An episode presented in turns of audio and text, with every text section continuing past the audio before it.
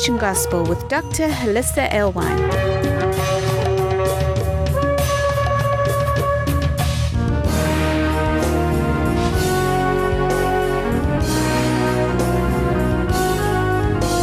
Join us around our Shabbat dining table as we explore the Torah portion.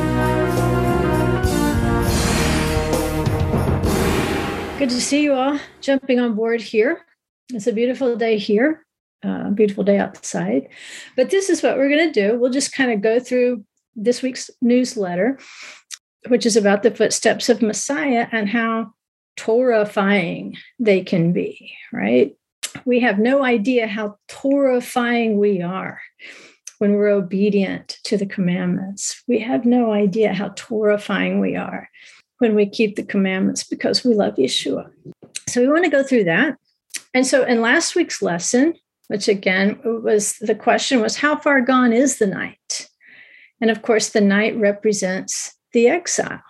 And so we looked at some markers, say, well, exactly how far into this exile are we? Are we close to sunup? Is perhaps the sun already breaking? Maybe it's not completely up, but maybe we can see some streaks of light in the sky. And the particular set of verses we worked with, it was from Isaiah 21 11 through 12. And I, I showed you that in couplets, couplets, because when you see the couplets, you can see the not just the, the literary couplet, but you can see the shadow in the second part of the couplet that helps you to understand that this prophecy it does have something to do with the exile in Babylon and how far gone that night of exile might be. And then when you see that there's a mirror of that, then you realize it could be talking about another exile. And we know that we're still in that particular exile. When the Roman Empire, when the red beast sent the, the Jews into that final exile, they've been scattered out, and all Israel is pretty much scattered, except those who may have begun coming back since it was possible to go back to the land itself. Now, many died trying to get to the land, many were turned away. You know, and, in the time, I hate to even use the word, uh, I don't want to give them credit. I don't want to keep, you know, an antichrist's name alive. I don't know why we make so many movies and TV shows and things like that commemorating the life of an antichrist. So I'm not even going to honor him by speaking his name.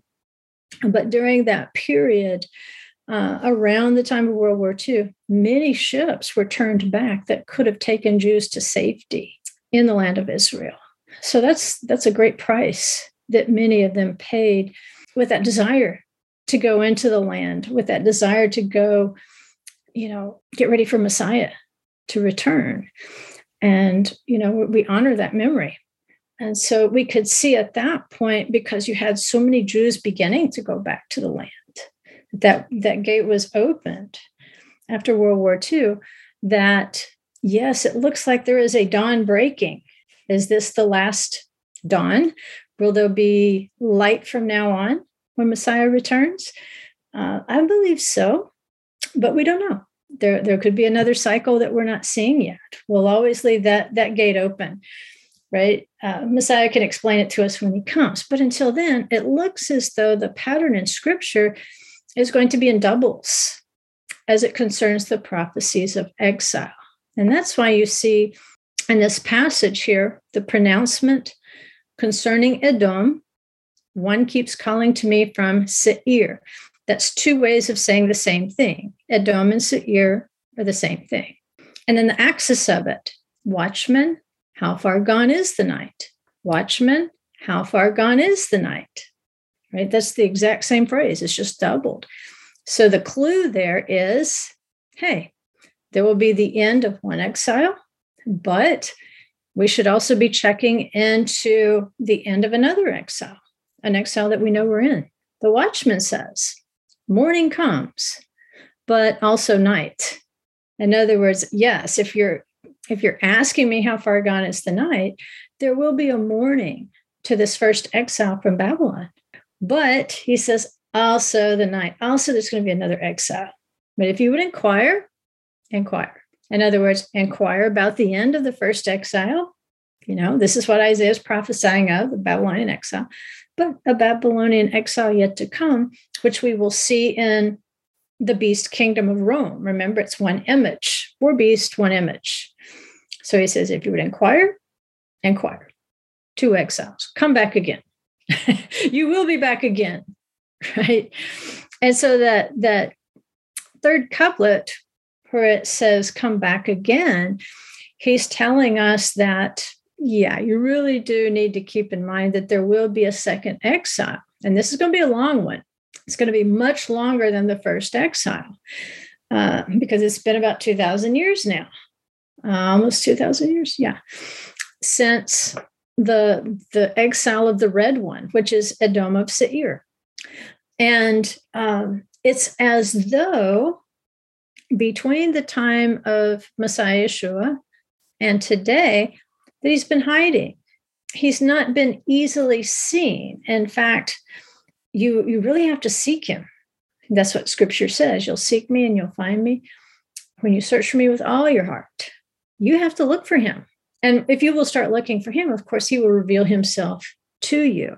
But in this concealment, that's what we want to talk about today. How is he concealed? Why is he concealed? Why did he have to go away? Why couldn't he just do what you know the Jews wanted him to do in the first century, which is conquer Rome and instate the messianic kingdom on earth. Why didn't he do it then? You know, we'd be 2000 in to a messianic kingdom. well, that just didn't fit the paradigm, number one. but there were some things he needed to do. He needed to prepare a place for us, but he needed to be hidden for a particular purpose because it was his disciples who needed to carry out the next step in terms of execution, he passes that commission on to them, I believe, for a particular reason. And, we'll take a look at that today. But this, this passage here in Isaiah, if you would inquire, inquire, come back again. It's like there's two comings, right? Not only two exiles, but two inquiries.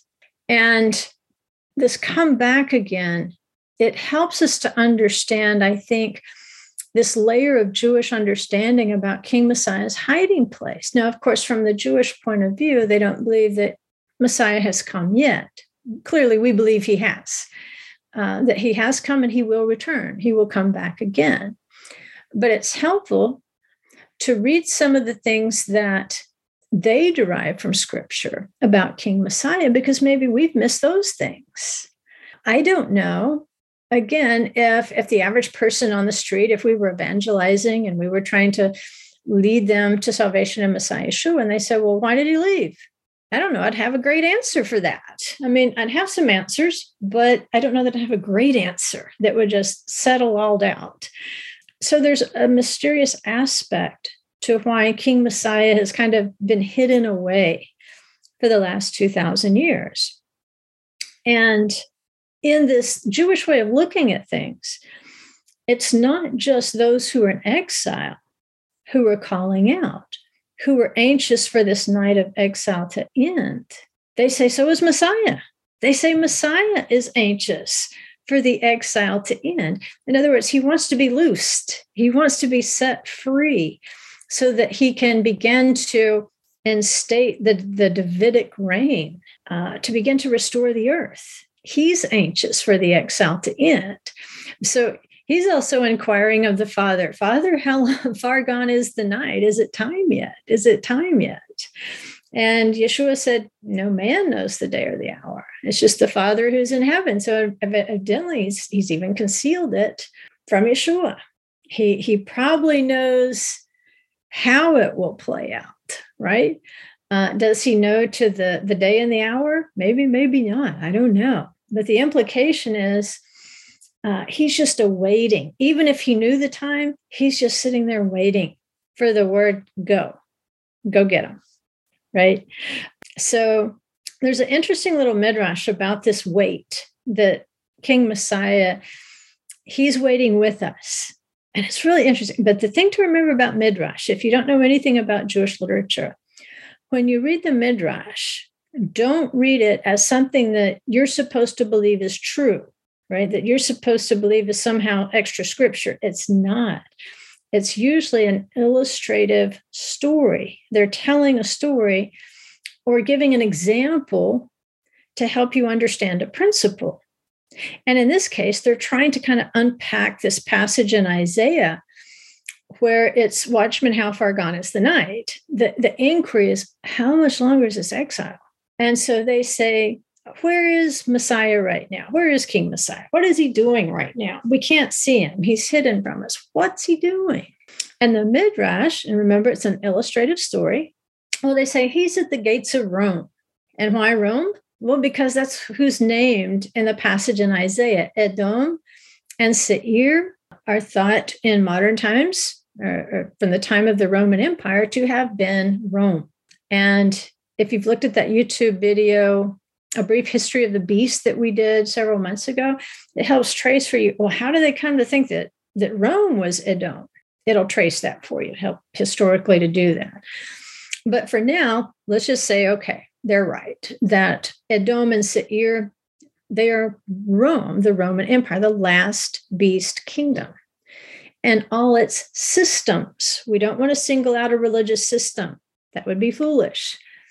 We don't want to single out a political system, that would be foolish. We don't want to single out a, a sports system, a military system, a medical system. These are all systems of the beast but we don't want to isolate one system and say that's the beast because often there's some good things going on within that system there's uh, the temptation though is to blur the edges and to begin to put faith in the system instead of the, the holy one who created us and so often these systems can be turned into something that's that's fairly beneficiary into something that's pretty evil in the long run at the end of the day though um, rome Edom, Seir.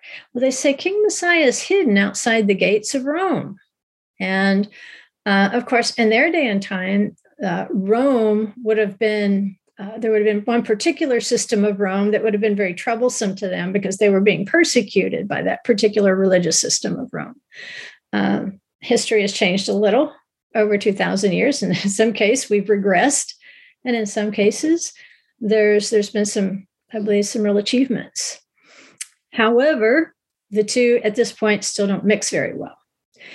Uh, at any rate, they say King Messiah, he's also sitting outside the gates of Rome. And he's out there with all the other sick people. He's out there with the rest of Israel. We're all sitting at the gates of Rome. So you can see the danger there. If you're sitting outside the gates of Rome, you're not really a part of Rome, but you're so close.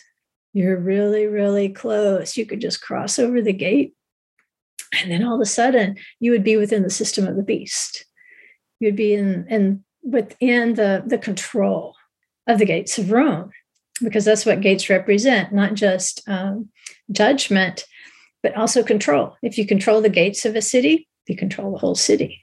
So they're at the gates. They've got the potential to either move into the gates of rome or move out. And what they're doing is kind of funny sounding. The rabbis say in this, this illustrative story, well, what are they doing out there? They're tying and untying their bandages. They're sick. They're all sick. Israel's outside the gates of Rome and they're all sick. They have all kinds of sicknesses. They have the diseases of the Egyptians. Um, they have leprosy. They have tza'at, leprosy. And King Messiah is out there with them. They say that's where he is. He's hidden, but he's not really hidden. He's just sitting there among Israel. And just like them, he's tying and untying bandages. And just like Israel, he's anxiously awaiting the Father's appointed time for his return to come back again, as Isaiah is talking about. What's interesting is about these sick people out here. Yes, they're sick, not a great thing because it represents a spiritual sickness um, a soul sickness. But the good news is they're outside the gates of Rome, they're not inside. So they have not been completely incorporated into the system of the beast.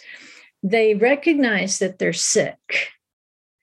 And so they're tying and untying bandages. They're, they're doing the best they can. And what's this based on? if we go back to our text in the Song of Songs in chapter three, where the beloved, she says, On my bed night after night, I sought the one whom my soul loves. She couldn't find him. She had to get up and go about the city, the holy city.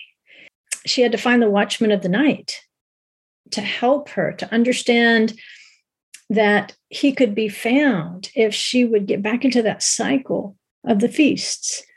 She already has a relationship with him. She knows who her beloved is. She's just not able to embrace him to the extent that she knows she must until she goes and she checks with the night watchman. And so once she encounters the night watchman, the people who circle in the watches of the night, in the night of the exile, they know the appointed times. And no sooner does she leave them than it says she finds him. She finds King Messiah. She embraces him and she takes him to the chamber of her mother who conceived her. And we can look at what is that representing? It's going to represent the Mishkan, the tabernacle, ultimately. But these folks, yes, they're sick. They're they're definitely we can't look at them and say, oh, they've been perfected in faith. They haven't. We haven't. But we're not inside the gates of Rome. And we're still asking, when is he coming? When is he coming? And they say, King Messiah is sitting there too, tying and untying bandages. When am I going? When am I going? When am I going? Look at all these sick people.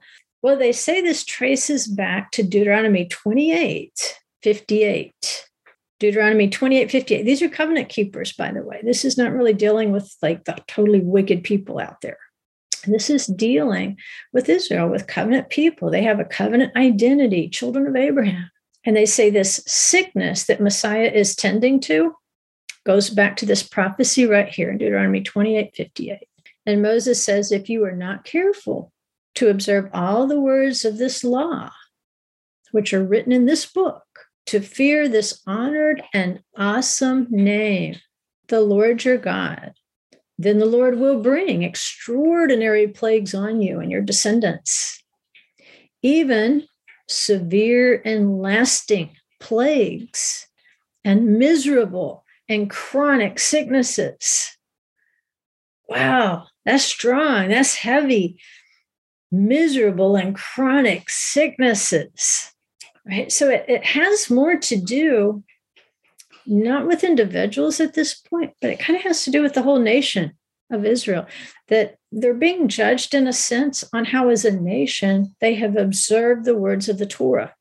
And if they're not obedient to the words of Torah, then the sicknesses they have are going to be Torahfying you see the the kind of the the small group of people that are being dealt with here as you compare them to all the people groups of the world he's saying this is going to be the result. You sign your name to the dotted line here as part of the covenant but if you depart from the covenant expect to be sick as a nation.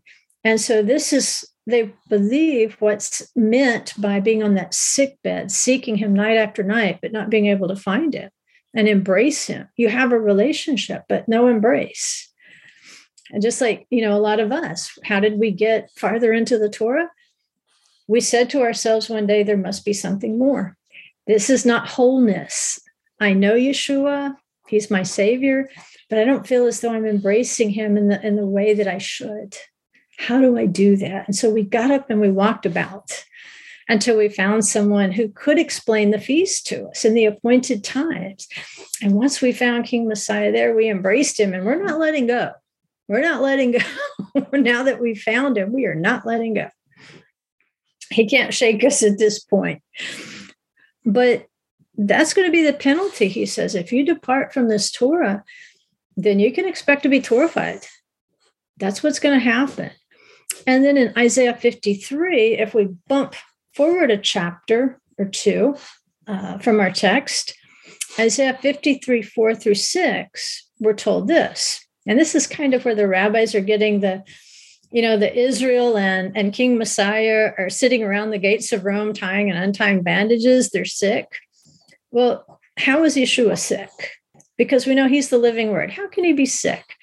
Well, they say this way, according to Isaiah 53, 4 it says, Surely our griefs. And in some of your translations, it might say sicknesses, which is a better translation of it, because the Hebrew word there is choli, chole. Chol um, like chole is sick. Um, the Beit Cholim in Israel, that's a hospital. That's where all the sick people go. So surely our sicknesses, our choli, he himself bore. In other words, on Yeshua, on the Messiah, that's where our sicknesses went. And that's why they say he's also sitting at the gate of Rome. He's bearing our sicknesses. That's why he's tying and untying bandages. These are not his sicknesses, they've just been put on him. He carried, it says, our sorrows he carried. Yet we ourselves esteemed him stricken, smitten of God, and afflicted. See, he's sitting right out there with the sick people in this midrash because he also has been stricken, smitten of God, and afflicted, just like Israel. Even though he never departed from the word, we did. And so he's sitting there and sharing uh, with us. He is taking upon himself the heaviness of our sickness. It says, But he was pierced through for our transgressions, he was crushed for our iniquities the chastening for our well being fell upon him. In other words, he doesn't deserve to be sitting out there with a bunch of sick people like us, but there he is, helping us to tie and untie bandages. And he's tying his and untying his, like, look what you did to me, but I love you. I did this for you. He says, by his scourging, we are healed of these sicknesses. All of us, like sheep, have gone astray.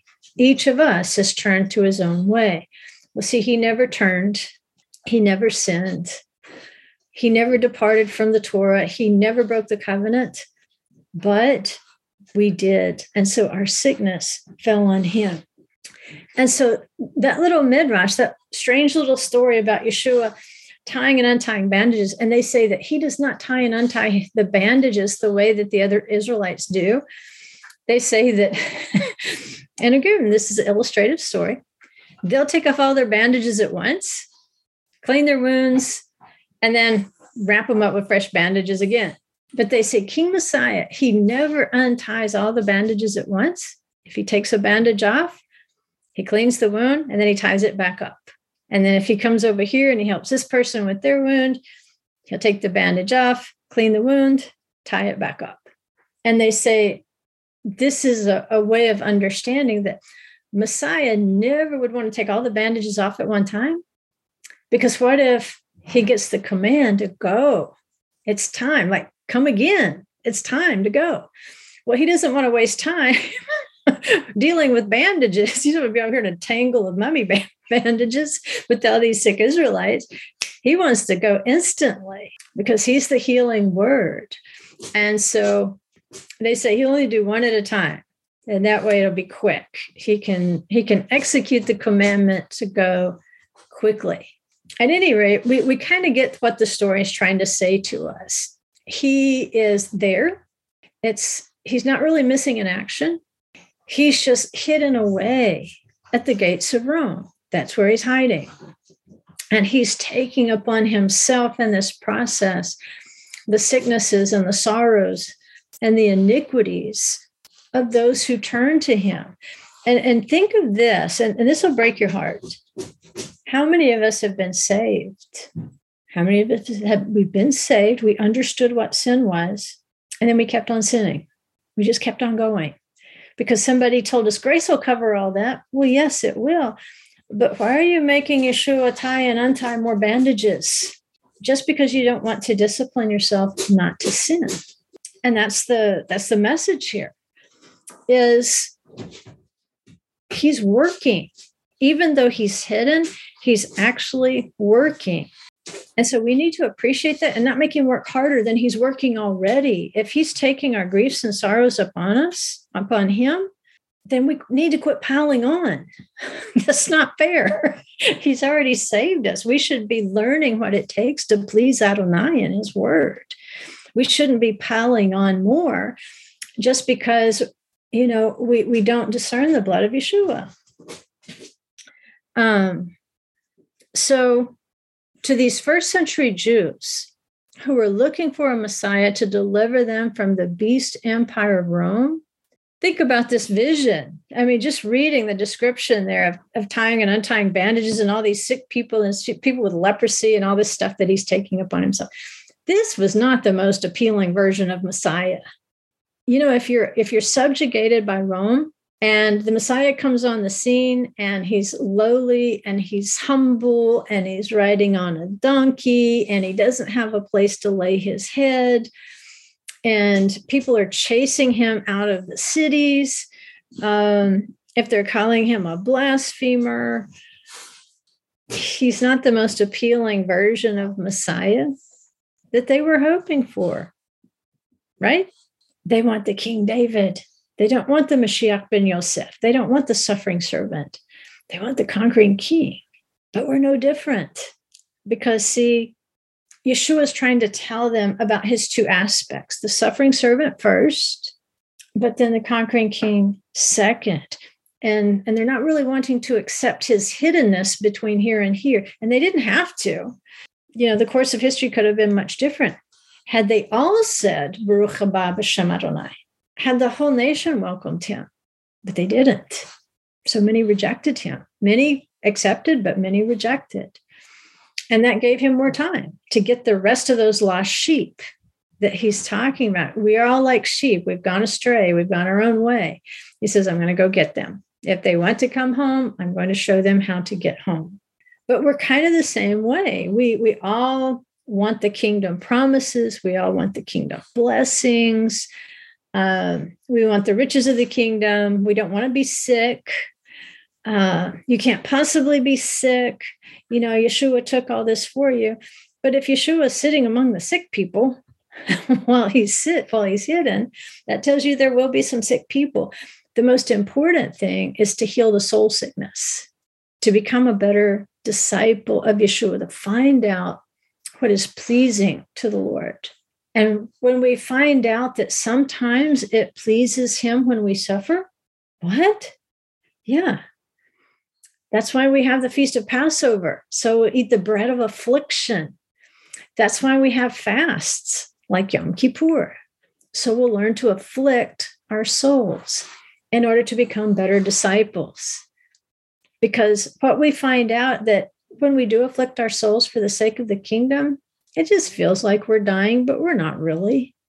There's just something inside us that needed to. There was something that could be healed that we wouldn't have to be wrapping bandages around it anymore if we just discipled our souls. We don't like the word discipline. So just start saying disciple. I'm going to disciple my soul today. I'm going to disciple myself today. It sounds way easier than I'm disciplining yourself. You just need a little self discipline. No, we just need a little self discipleship, right? So we can't just claim all this prosperity of kingdom promises. And we have to understand how so few do want to claim the suffering and the sorrow that precedes it. We want to have a big time at Passover and have a great feast, but we don't always want to do the spiritual work that accompanies it. We don't, there's not a lot of people who want to live obediently in such a manner that they would make straight the paths of Messiah among the wilderness of the people. See if we can make the path straight. Then imagine Messiah wants to come back. How long? Keep inquiring, come back again. Don't quit asking. but we're among the wilderness of the peoples right now. And Messiah needed to be hidden away. And for this window of time between he when he was hidden away, when he was taken up in the cloud, and when he will return in like manner, he'll come back in the cloud, there was something that needed to be done and it was discipleship. Remember, he chose 12 disciples, symbolic of the 12 tribes of Israel, which were scattered abroad. In fact, that's how the Apostle James opens his letter. He says, To the 12 tribes scattered abroad. So, those 12 tribes of Israel, they were scattered out to the four corners of the earth. They need to, to be discipled, they need to be brought in, and those who are going to be grafted in with them. Yeshua does not leave. And, and we can compare this to Isaac. You know, there's a couple, there's twin stories with Abraham and Isaac. Abraham went down to Egypt and he said to Sarah, Say you're my sister, because there was famine in the land. Well, when famine hits the land in the time of Isaac, he does not leave the land of Israel. He still says to Rebekah, Say, you're my sister, but he doesn't leave the land itself. Because when Abraham offered him up on Mount Moriah, when he was lifted up, he became a consecrated Olah offering. And once he was offered up, now he had a, a status of holiness. He became Kadosh, consecrated in that land. And so, like Isaac, he wasn't going to leave it. Once he was offered up on the cross, I believe he became like he was telling uh, Miriam, quit holding on to me. You can't, you can't be holding on to me. you know, we're in a graveyard here. I'm holy at this point. I, I have a level of holiness that's elevated. And so uh, while he is waiting, you know, we say, well, he went down to Egypt when he was a baby, but once he was offered up, did he leave the land? The only place we have any evidence he went was up into that realm that hovers just above the land of Israel, known as the Garden of Eden. So I don't think Miriam knew what garden she was in uh, when she encounters him. Um, but he is waiting for us now that he's been offered up, and he is waiting for us to accept him as our salvation. He is waiting for us to be sanctified in his word.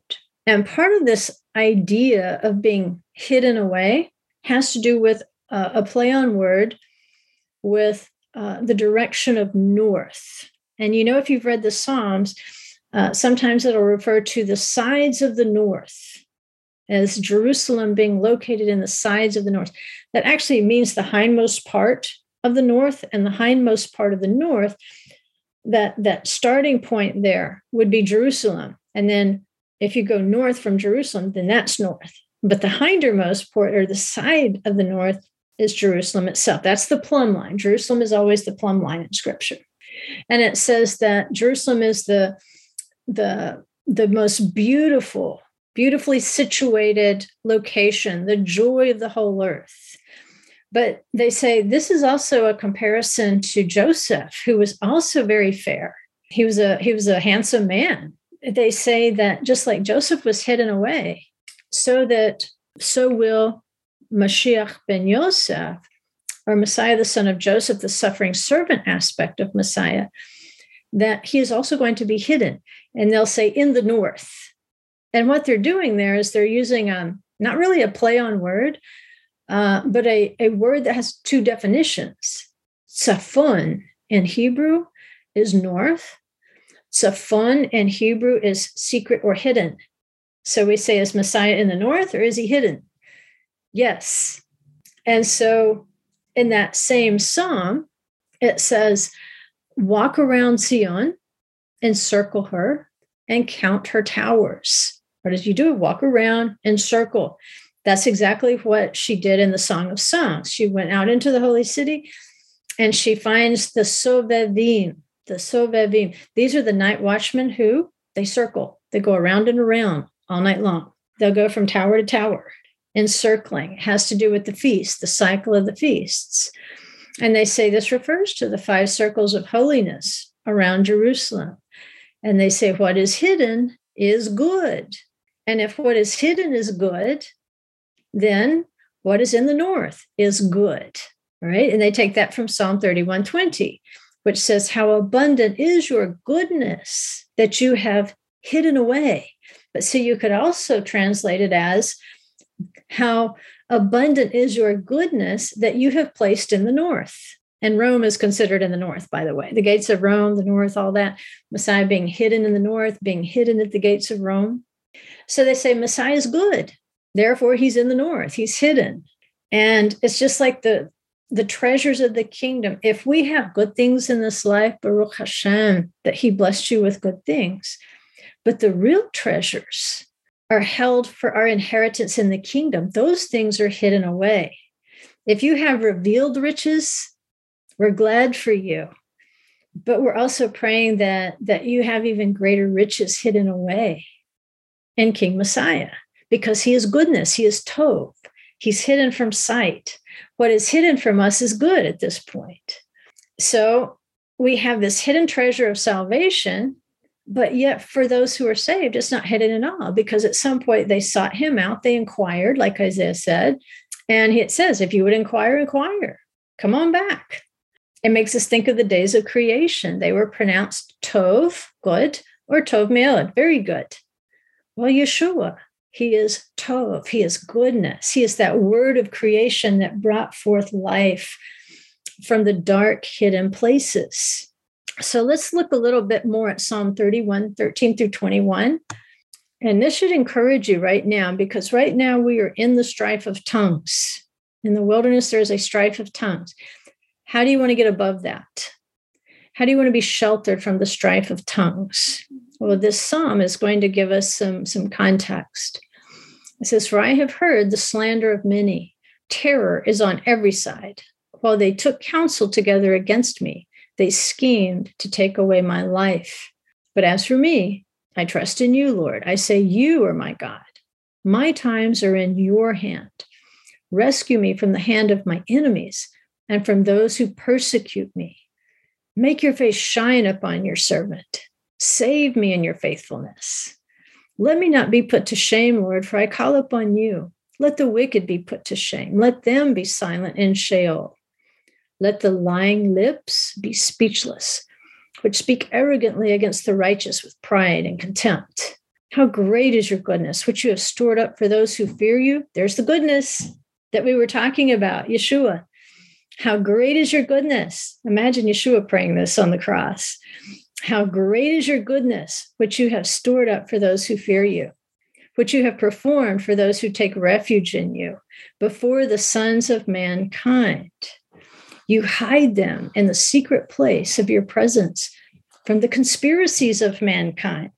See, we don't have to be afraid of conspiracies. We are going to be hidden in the secret place because Yeshua is good and he has stored up goodness for those who fear Adonai. And so we're going to take refuge in him. And it says it's even before the sons of mankind, like they're going to be able to perceive that we have taken refuge in him. They're going to be able to perceive that we are in a secret place. And you say, well, how is it secret? Somehow it's secret, but yet they can see it, they can perceive it. And I think that maybe the secret in that is like Yeshua, when he left, he says, Where I'm going, you can't come, but you will know the way. When it's your time, you will know how to get there. And I think as he reveals himself to us, we will begin to understand this life of obedience and learning what is pleasing to Adonai and discipling ourselves, walking in self discipleship. And he says, You'll hide them in the secret place of your presence from the conspiracies of mankind. You don't have to worry about the conspiracies of the beast. He has a secret place for you where they don't know how to get there. You keep them secretly in a shelter. The word there is sukkah. Why do we celebrate the feast of Sukkot? Because we want to be in a shelter. We want to be in a Sukkot from the strife of tongues. Blessed be the Lord, for he has shown his marvelous faithfulness to me in a besieged city. Jerusalem was the besieged city. That's what we're commemorating tomorrow with the fast. Jerusalem was besieged it was breached.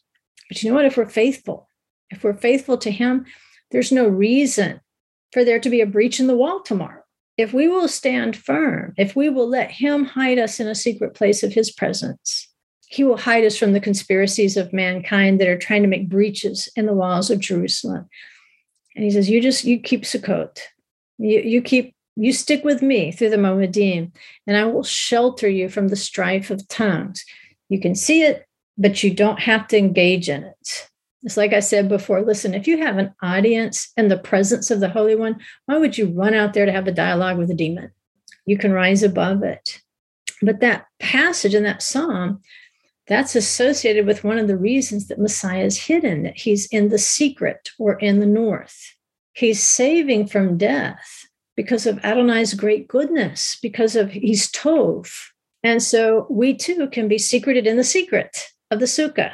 We can be saved from the conspiracies of mankind. You just assemble in Jerusalem at the feasts. You say, How can I do that? I can't afford to get there. You just respect those feasts and those feast days. You set those days apart, and he'll he'll figure out the rest. Because see, if you're in the wilderness of the peoples, you probably are going to see a lot of people keeping the feast outside the land they would maybe be in there if they could get in there. But where they are in the wilderness of the peoples, and yes, you will be besieged, just like Jerusalem was besieged.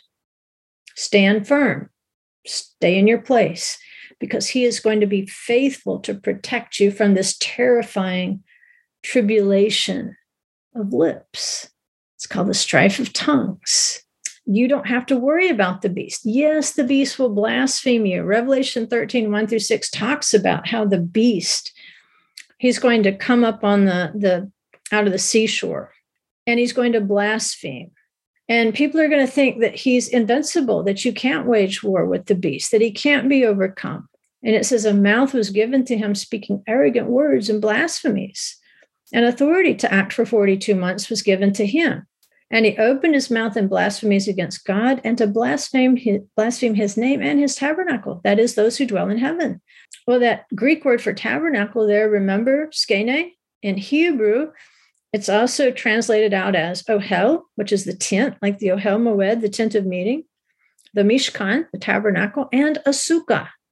So what's going on? Are you being blasphemed? Yes. Is Adonai being blasphemed? Yes. Where are you dwelling when all this is going on? heaven doesn't feel like heaven doesn't matter really doesn't how it does not matter how you feel. It matters what is written. Why are we terrified when we're the ones who are terrifying? It's the enemy who's afraid of us. He's afraid of us. And so what has happened?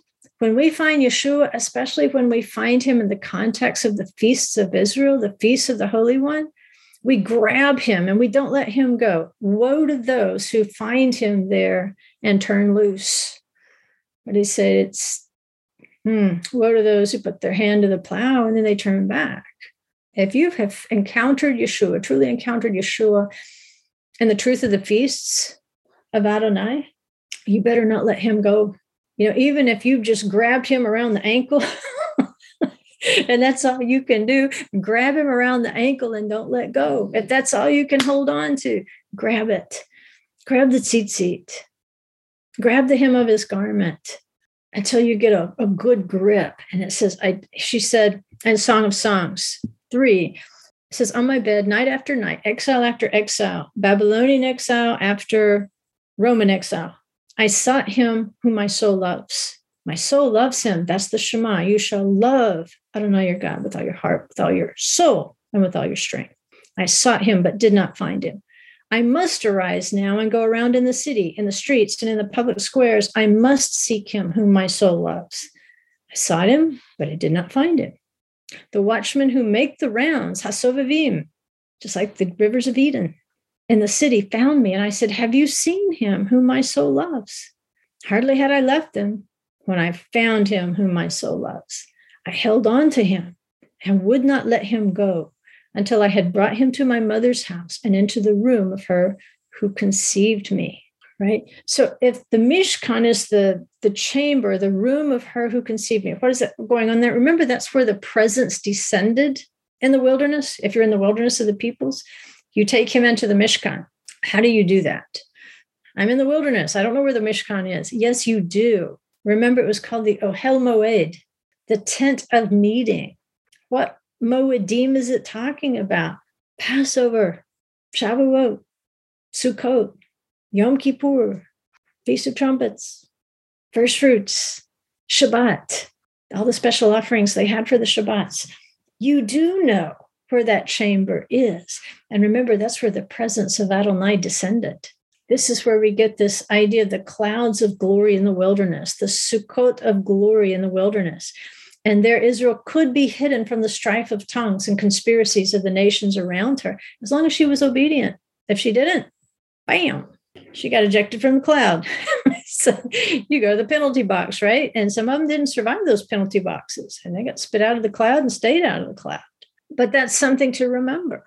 We want to stay in the cloud. We want to stay in his presence, that divine presence that descended with him just like it was the Holy Spirit that overshadowed so that Mary could conceive Yeshua. It's that same divine presence that hovers over us so that we can conceive good works, have good fruit, produce good fruit in this relationship that we have with the word of Adonai and this relationship that we have with Yeshua.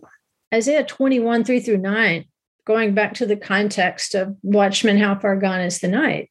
He says, Go station the lookout, have him report what he sees. When he sees a column of chariots, horsemen in pairs, a train of donkeys, a train of camels, he is to pay close attention, very close attention. Then the lookout called, Lord, I stand continually by day on the watchtower, and I am stationed every night at my guard post. Now behold, here come here comes a troop of riders, horsemen in pairs. And one said, Fallen, fallen is Babylon, and all the images of her gods are shattered on the ground. Wow.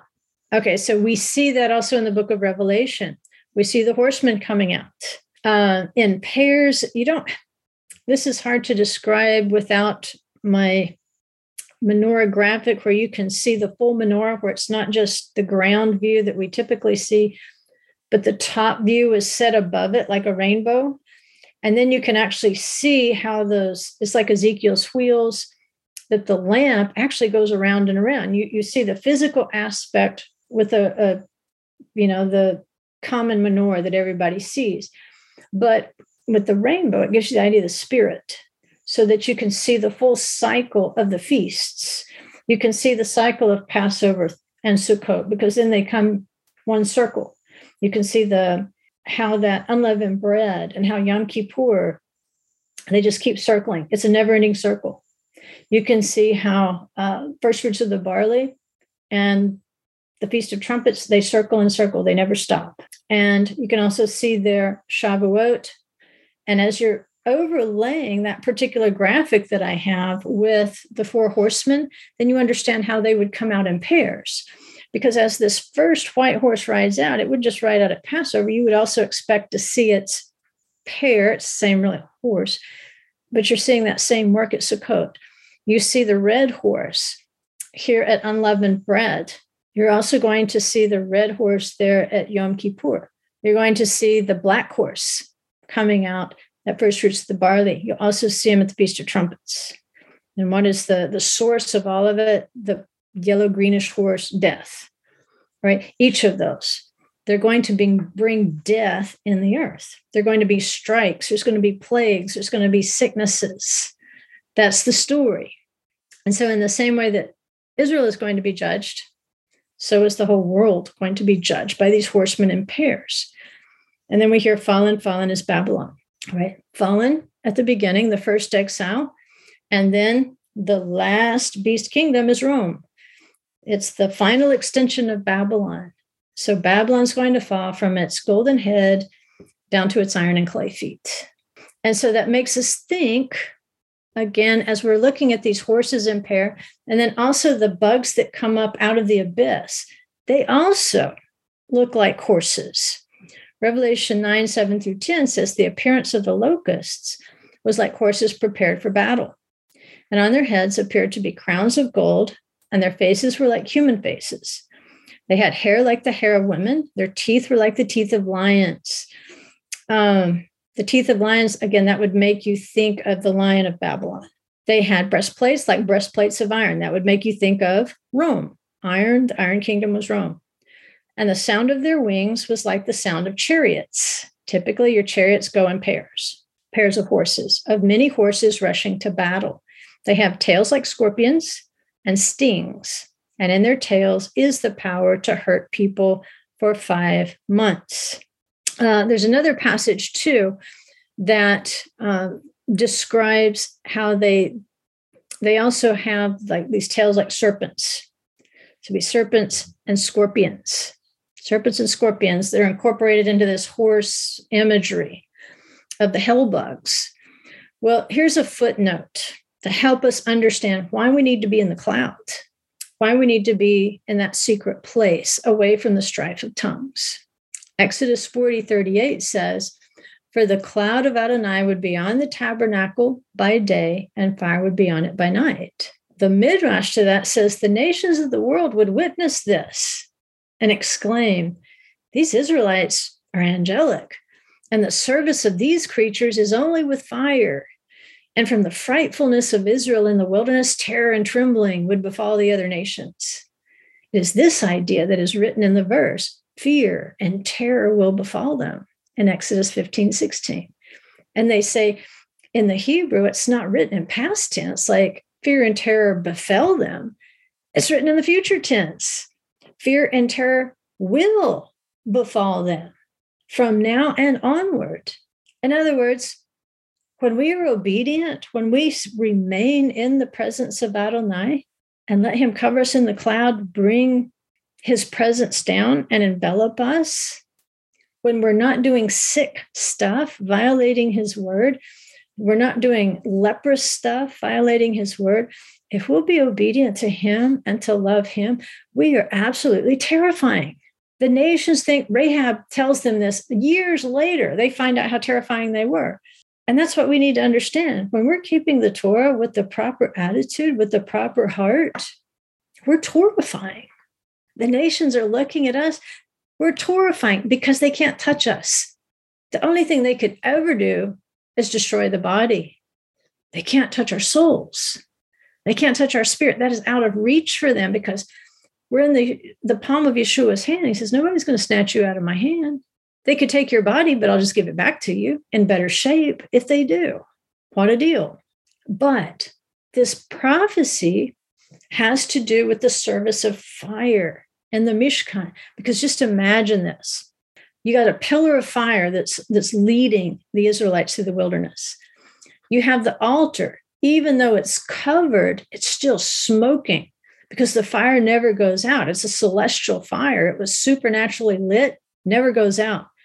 You say, well, how could the cover be on it and not be burned? I don't know. but I would love to see it because imagine what the nation's watching them go through the wilderness because they're not all alone out in the wilderness. It's a interstate highway for caravans. It's part of the ancient spice route. So they they weren't completely away from people. There just weren't a lot of settled cities. You couldn't sustain that. But definitely traffic. There's people watching.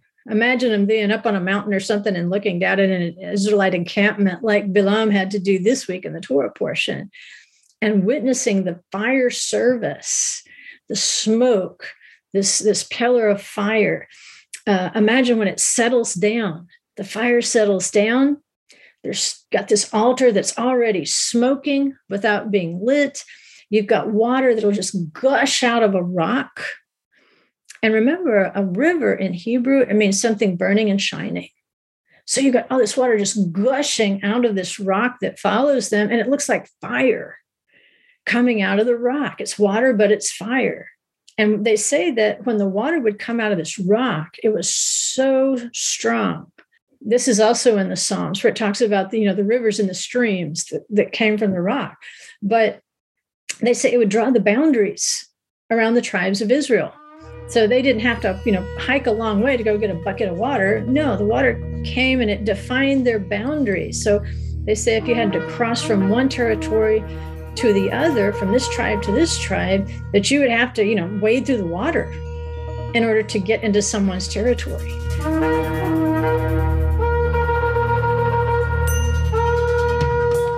Thank you for exploring the Torah portion with us.